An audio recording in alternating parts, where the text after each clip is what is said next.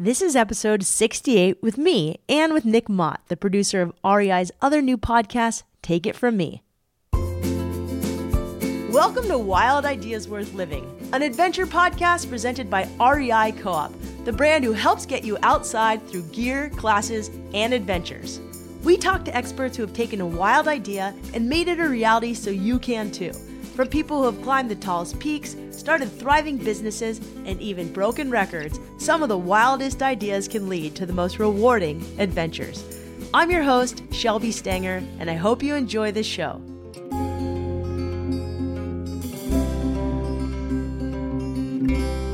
Today I'm interviewing Nick Mott, the producer of REI's new show, Take It From Me. We wanted to share with the world that REI stepped in the world of podcasting with our two shows. Nick's a fellow journalist, writer, photographer, rock climber. He's originally from Kansas and now he lives in Boulder, Colorado. So we talk about this new show with REI, talk about the really interesting format, give you a sneak peek into it with a short clip, and then he turns the microphone back on me, and we get a little more behind the scenes of this show. I try not to get too awkward or make too many inappropriate jokes. I hope you enjoy this show. Today we have on Nick Mott of Take It From Me, REI's other podcast.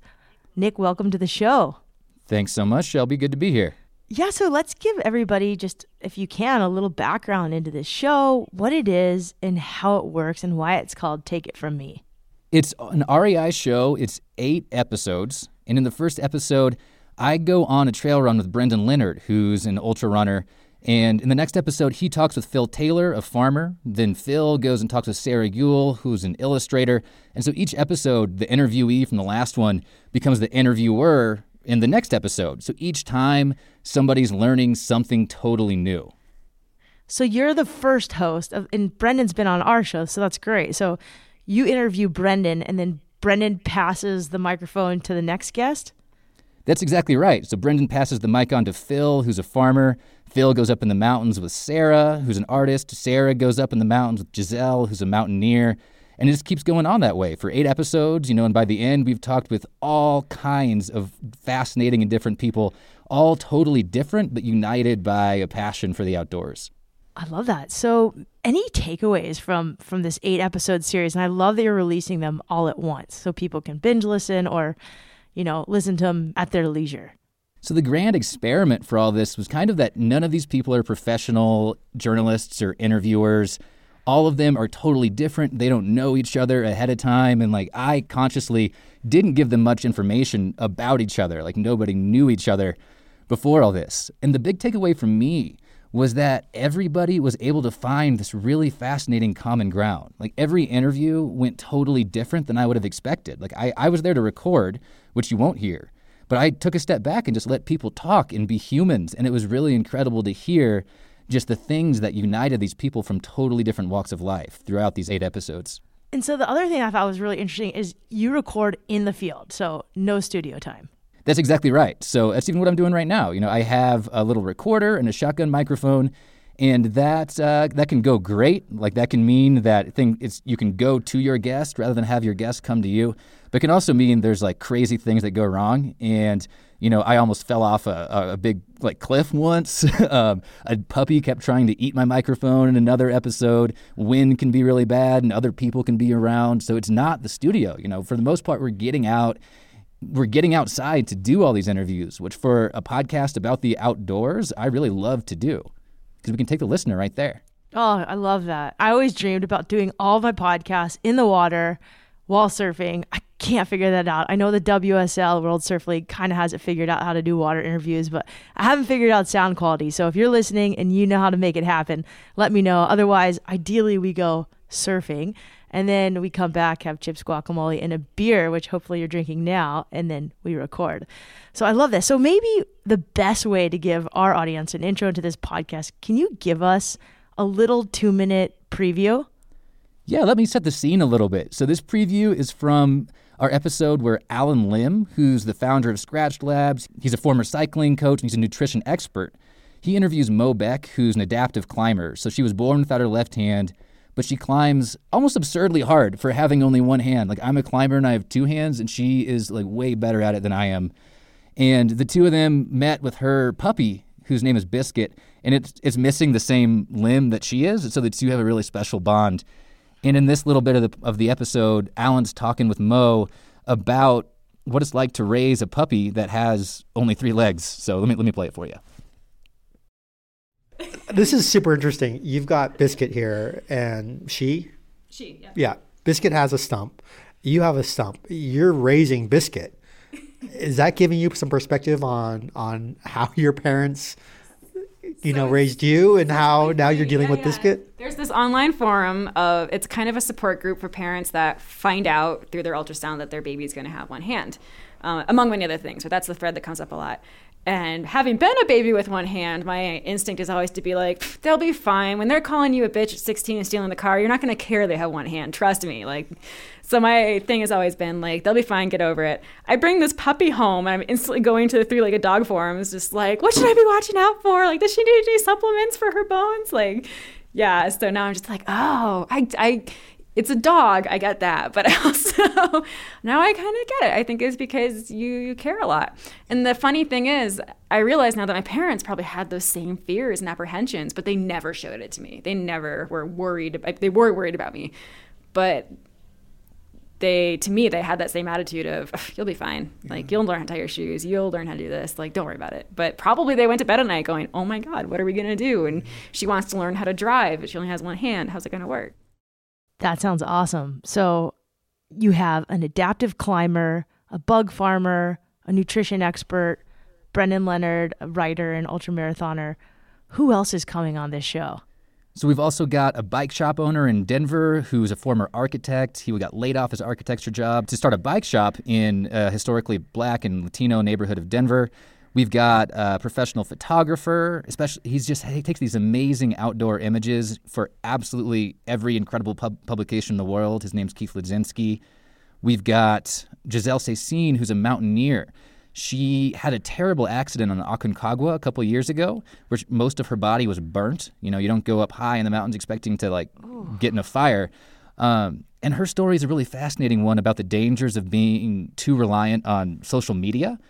So we have people involved in all kinds of different outdoor activities, from farming to art to mountaineering, all finding this common ground.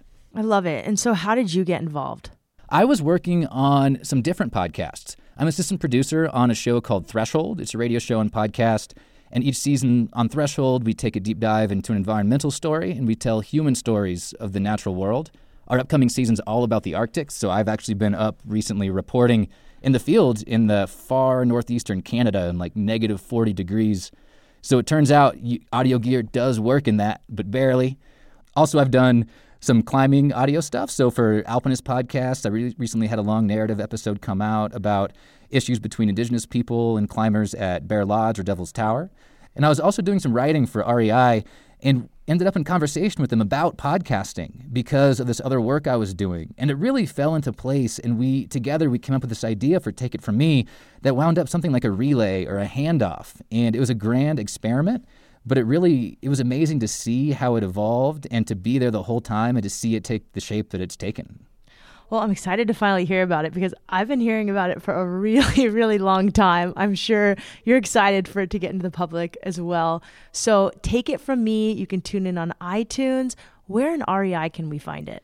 you can find it at rei.com slash blog and you'll also find it just wherever you get your podcasts like at itunes stitcher google play just all the places you go to get your podcasts but online go to rei.com slash blog it's called the rei co-op journal to take a look at some extra features you know some photos from the field and some extra stories of what's going on behind the scenes Awesome. And you're going to be able to find Wild Ideas Worth Living right there as well on rei.com slash blog. So start looking for it there as well.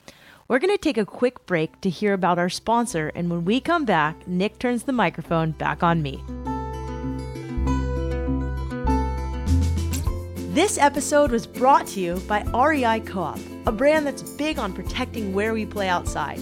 As stewards of the outdoors, REI gives away 70% of all profits back to the outdoors. Since 1976, REI has invested more than $77 million through partner nonprofits to create, improve, and sustain access for all to inspiring outdoor places. They're also incredibly eco friendly. REI uses 100% renewable energy to operate, and they built the first, largest, and most sustainable net zero energy and LEED platinum distribution center in the country. On top of that, REI has partnered with over 66 brands in the outdoor industry to enhance the sustainability of their products. Their motto, A life outdoors is a life well lived, is something I definitely stand by. You can learn more, take classes, go on experiences, find a store near you, and get the gear you want to get outside at rei.com. Shelby, I really want to hear more about Wild Ideas Worth Living. So now that your podcast is a year and a half old, how's it changed? I love how you're turning the mic back on me. I don't usually like being in this seat, but okay, so it's a year and a half old. Well, it's not a little baby anymore. I think one thing I've done is I've changed my interview style a little bit. I think I used to go off of a certain set list of questions, and now I just try to let the conversation flow a little bit, but keep my guests on track. I think my guests have changed. You know, I had a really deep Rolodex when I started this podcast. I was really lucky. I've been working in action and outdoor sports forever. But a lot of the guests I kind of already knew, or they were in my wheelhouse, or they were in San Diego. And this year I've really broadened the show. Like, I also have a farmer coming on. I just interviewed her, and she was awesome. And, you know, I've always dreamed of being a farmer. That's like the ultimate adventure, living off your land and feeding others. There's just tons of people that I had never heard of before. And REI's introduced me to some new people as well. So that's been pretty exciting.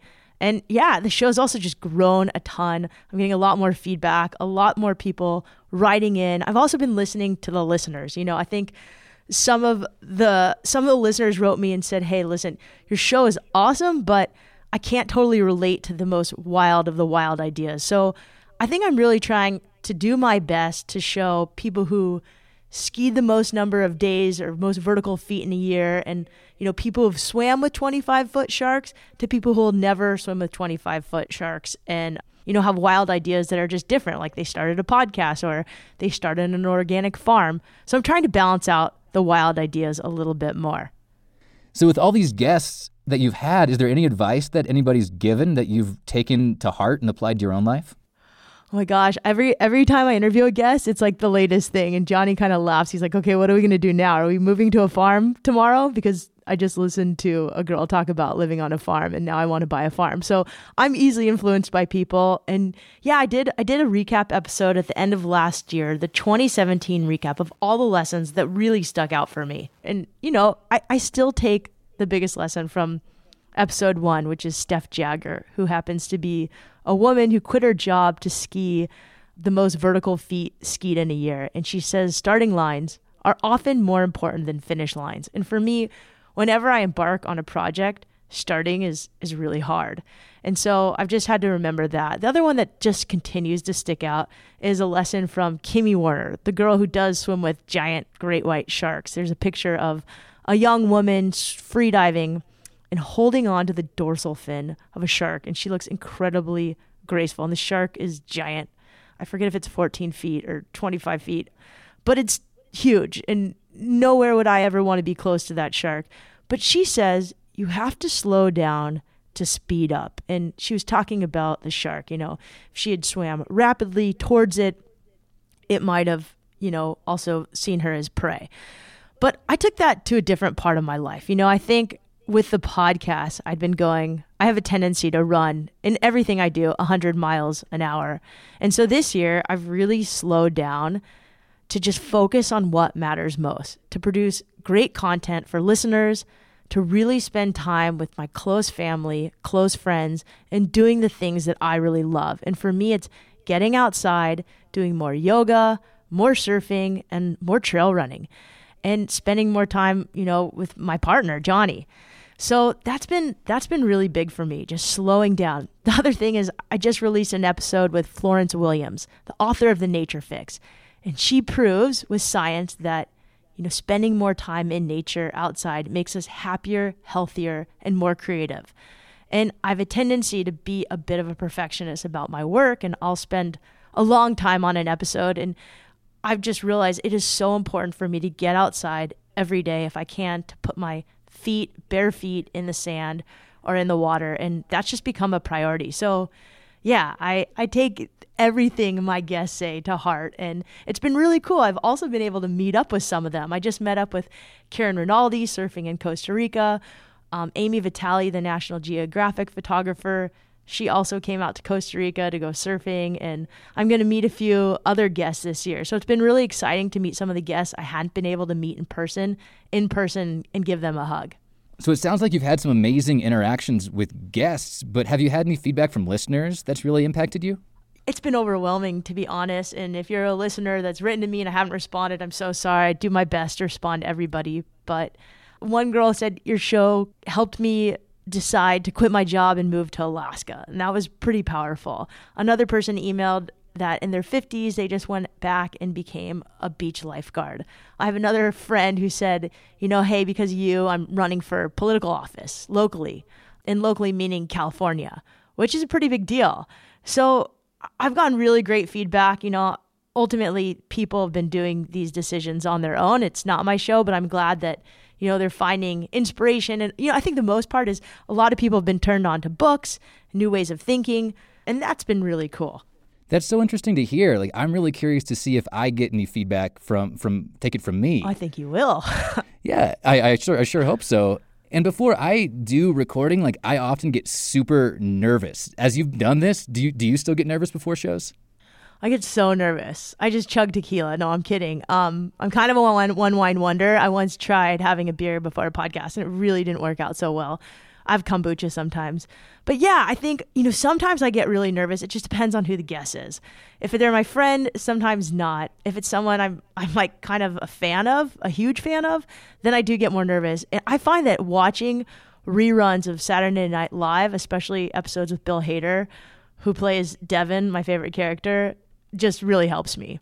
So yeah, I'll, I'll watch a quick like clip of SNL and just get in the mind frame of of lightheartedness and also you know, I like to imagine my guest right there as well as listeners listening in the room because I think with podcasts, we have a tendency to forget sometimes that there's not just one person listening, and I'm not just having a conversation with one person, but there's like thousands of people listening to our conversations. So I try to get a good picture of not only my guest who I'm talking to, but also the listeners who might be listening in the room.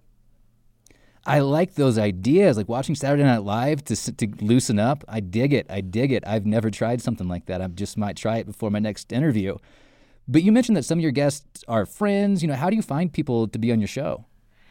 It's all over the place. Really, I look for people who are great storytellers. And lately, I've been looking for people who have good advice that listeners can take and use in their life. So I'm really interested in learning. And I think my guests are interested in learning too. So the last guest I just interviewed was Liz Frugalwoods, who I found listening to on NPR. Actually, Johnny, my partner, listened to her on NPR and immediately sent me the clip and was like, You got to have her on your show. And she offers really sound advice about being able to quit your job and retire at an earlier age instead of working harder by working smarter and saving harder. And I thought that was just an interesting approach. So, really, you know, a lot of people pitch me REI has given me some great contacts. A lot of it's from my Rolodex and then friends of friend. Other guests have recommended other people I should interview. So it's a little all over the place, but the biggest is do you have advice to share? This isn't a show about promoting your latest book or, you know, your coaching services. I want I want listeners to be able to to be able to take something from it and apply it to their life with all these fascinating guests, how do you find your partnerships? I know you're partnered with REI. You know, why them? Yeah, so I I pitched like a mofo. No, um really like I I was a freelance journalist for years and if you don't pitch and sell, you starve.